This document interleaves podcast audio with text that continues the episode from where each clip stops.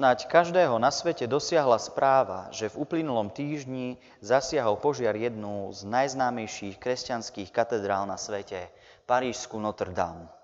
Slalo sa to v pondelok 15. apríla v podvečerných hodinách. Požiar trval približne 8,5 hodiny. Kresťanský svet plakal. Milovníci kultúry a architektúry tiež. Videl som na Facebooku priamy prenos z Paríža kde ľudia kľačali na ulici, spievali a modlili sa za požiarníkov a kostol. Rýchlo po požiari sa začali ozývať boháči z celého Francúzska a dnes je už prisľúbená miliarda eur na opravu tohto chrámu. Samotný požiar a celé dianie okolo neho vyvolali aj búrlivé diskusie a samozrejme ho sprevádzali rôzne hoaxy o tom, kto za požiar mohol, kto sa na požiari smial, či kto ho zapríčinil. Avšak asi najsilnejším odkazom celého požiaru sa stala prvá fotografia interiéru po požiari. Fotografia, na ktorej sa nad spálenými sutinami týči neporušený žiariaci kríž. Titulky po celom svete v sekulárnych médiách hovorili o symbole nádeje pre Notre Dame. Toto bol začiatok Veľkého týždňa pred Veľkou nocou. Svet spoznal v kríži symbol nádeje. Tým kríž v skutku je. Skutočnou nádejou pre človeka a svet. Pozná túto nádej svet aj osobne. Poznajú ľudia skutočne dôvod, pre ktorý je kríž nadčasovým symbolom nádeje. Golgotský kríž totiž zostal prázdny. Prázdny ako peklo, ktoré Kristus porazil. Hrob, do ktorého položili telo pána Ježiša, ostal tiež prázdny, lebo hrob nemohol udržať živého Božieho syna. Vzkrieseného pre našu nádej. V kríži nad spáleným kostolom videl svet začiatkom toho veľkonočného týždňa nádej. Uvidí ju však aj v tom Golgotskom. Alebo túto nádej bude svet okolo nás prehliadať tak často, ako prehliada tie najdôležitejšie veci v živote. Nepominutelné hodnoty, ako je láska, pokora, odpustenie a Božia milosť. Pretože sú často neviditeľné. Namiesto nich svet a i nás trápia a bolia skôr pominutelné stavby, pominutelné majetky, pominutelné zážitky. Modlíme sa. Oče náš, ktorý si na nebesiach, posved sa meno Tvoje, príď kráľovstvo Tvoje, buď vôľa Tvoja ako v nebi, tak i na zemi. Chlieb náš každodenný daj nám dnes a odpúsť nám viny naše, ako aj my odpúšťame vinníkom svojim. I neuvod nás do pokušenia, ale zbav nás zlého, lebo Tvoje je kráľovstvo, i moc, i sláva na veky. Amen. Slova písma svätého, ktoré sú základom tej dnešnej veľkonočnej zvesti, sú pokračovaním spievaného Evanielia v Jánovi v 20. kapitole, a to vo veršoch 11 až 18 takto. Mária však stála von pri hrobe a plakala. Ako tak plakala, nahlas sa do hrobu a na mieste, kde ležalo telo Ježišovo, videla sedieť dvoch anielov v bielom rúchu. Jedného pri hlave a druhého pri nohách. Títo jej povedali, žena, čo plačeš? Odpovedala im, vzali mi pána a neviem, kam ho položili. Ako to povedala, obrátila sa a videla Ježiša stáť, ale nevedela, že je to Ježiš. I riekol jej Ježiš, žena, čo plačeš? Koho hľadáš? Ona si myslela, že je to záhradník. A povedala mu, pane, ak si ho ty odniesol, povedz mi, kam si ho položil a ja si ho odnesiem. Ježiš ju oslovil Mária. Ona sa obrátila a povedala mu po hebrejsky rabúny, to znamená majstre. Ježiš je riekol, nezdržuj ma, lebo ešte som nevstúpil k otcovi, ale choď k mojim bratom a povedz im, vstupujem k svojmu otcovi a k vášmu otcovi, k svojmu Bohu a k vášmu Bohu. Mária Magdaléna šla a zvestovala učeníkom, že videla pána a že jej to povedal. Amen. Milé sestry, milí bratia, na Veľký piatok sme spolu s Davom stáli pod Kristovým krížom. Pod krížom, ktorý nám otvoril cestu k Bohu. Videli sme, že v tej zjavnej beznádeji k nám od Ježiša zostúpila nádej. Nádej je to, čo sa nám dnes vo veľkonočné ráno javí tak jasne. Ako ten jasný kríž, ktorý sa žiarivo týčil nad ruinami spálenej katedrály. Veľkonočné ráno bolo vtedy v Jeruzaleme veľmi rušné. Najmä na Ježišovom pohrebisku. Ženy prišli k hrobu, aby urobili, čo bolo v obyčaji, ale keď tam prišli, ostali v šoku. Hrob bol otvorený. Kameň odvalený. Ženy sa preľakli, lebo videli na vlastné oči, ako ho chlapi v prípravný deň pred sobotou zavreli. Mária Magdaléna uteká k učeníkom a tu začína zaujímavý sled svetkov skriesenia. K hrobu bežia Peter a učeník, ktorého Ježiš miloval, to je Ján. Aby sme si celú tú divnú scénu predstavili, ženy stoja skľúčené, kde si obďaleč. Pozorujú, čo sa deje. Mária uteká po učeníkov a behom sa za nimi vracia. Oni len čo počujú, že sa čosi stalo s hrobom ich majstra, nedbajú a bežia na to miesto. Áno, nasledovať pána Ježiša a byť jeho učeníkom, to je niekedy aj celkom športová činnosť. Peter bez váhania vchádza dnu a vidí prázdny hrob. Len plachty ostali po tele, ako by sa vyparil. Čo mohol prežívať?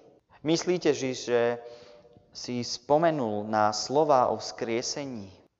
Peter a učeníci boli po Ježišovej smrti v očakávaní. Zostávali v Jeruzaleme zídení spolu a čakali, čo sa bude diať. Petrovi ostatní vzhliadali. On, ktorý mal byť ten vodca. On, ktorý prvý vyznal. On, ktorý tak horlil za Kristom, teraz čakajú. A on čaká s potupou, ktorú si nesie v sebe, keď zažil, ako Krista zaprel tomto rozpoložení, keď počul, že sa niečo stalo, musel bežať, vidieť, zažiť. Koľko z nás je často podobných Petrovi. Sme rýchli vo všetkom, rýchlo sa natchneme a potom nás náš hlboký pád a hriech veľmi bolí.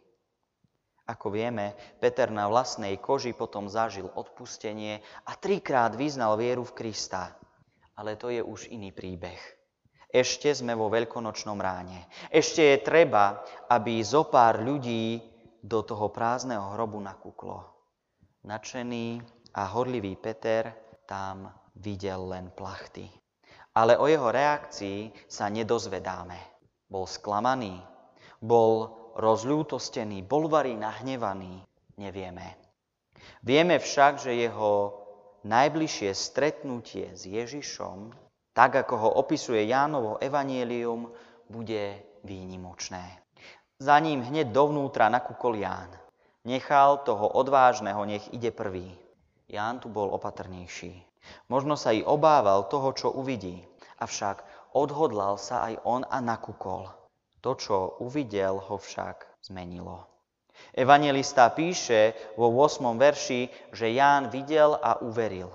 Stačilo mu nakúknúť dnu a spoznal, že Ježiš hovoril pravdu. Spomenul si na jeho slova. Uveril Ježišovi. Nevidel ho živého, ale uveril. Samotné svedectvo prázdneho hrobu mu bolo dostatočné. Milovaný učeník uveril. To však bol len začiatok jeho viery vo vzkrieseného. Dodatok evangelistu nás totiž upozorňuje, že učeníci ešte nepoznali písmo. Teda ešte nepoznali všetko o vzkriesení, ešte tomu celkom nerozumeli. Ale Kristové slova mu celkom stačili, aby v nich našiel základ pre vieru. Viera začína svedectvom, slovom, počutím, nejakou skúsenosťou. Je veľa spôsobov. Nemusíme jej ešte rozumieť, tak ako ani Ján ešte nerozumel, ale rozhodol sa veriť Ježišovi a to bol začiatok jeho dlhého života, počas ktorého sa stal verným svetkom pána Ježiša Krista. Keď učeníci odišli, Mária Magdaléna zostala sama. Nerozumela tomu. Plakala. Bola to prirodzená reakcia. Niekedy plačeme, niekedy nerozumieme, čo sa okolo nás deje. Môžeme sa cítiť bezradne.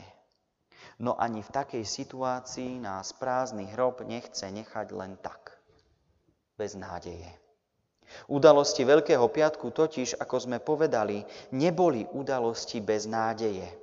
Vo svojom plači našla aj ona odvahu na pohľad dnu, do prázdneho hrobu, ktorý tam stál otvorený.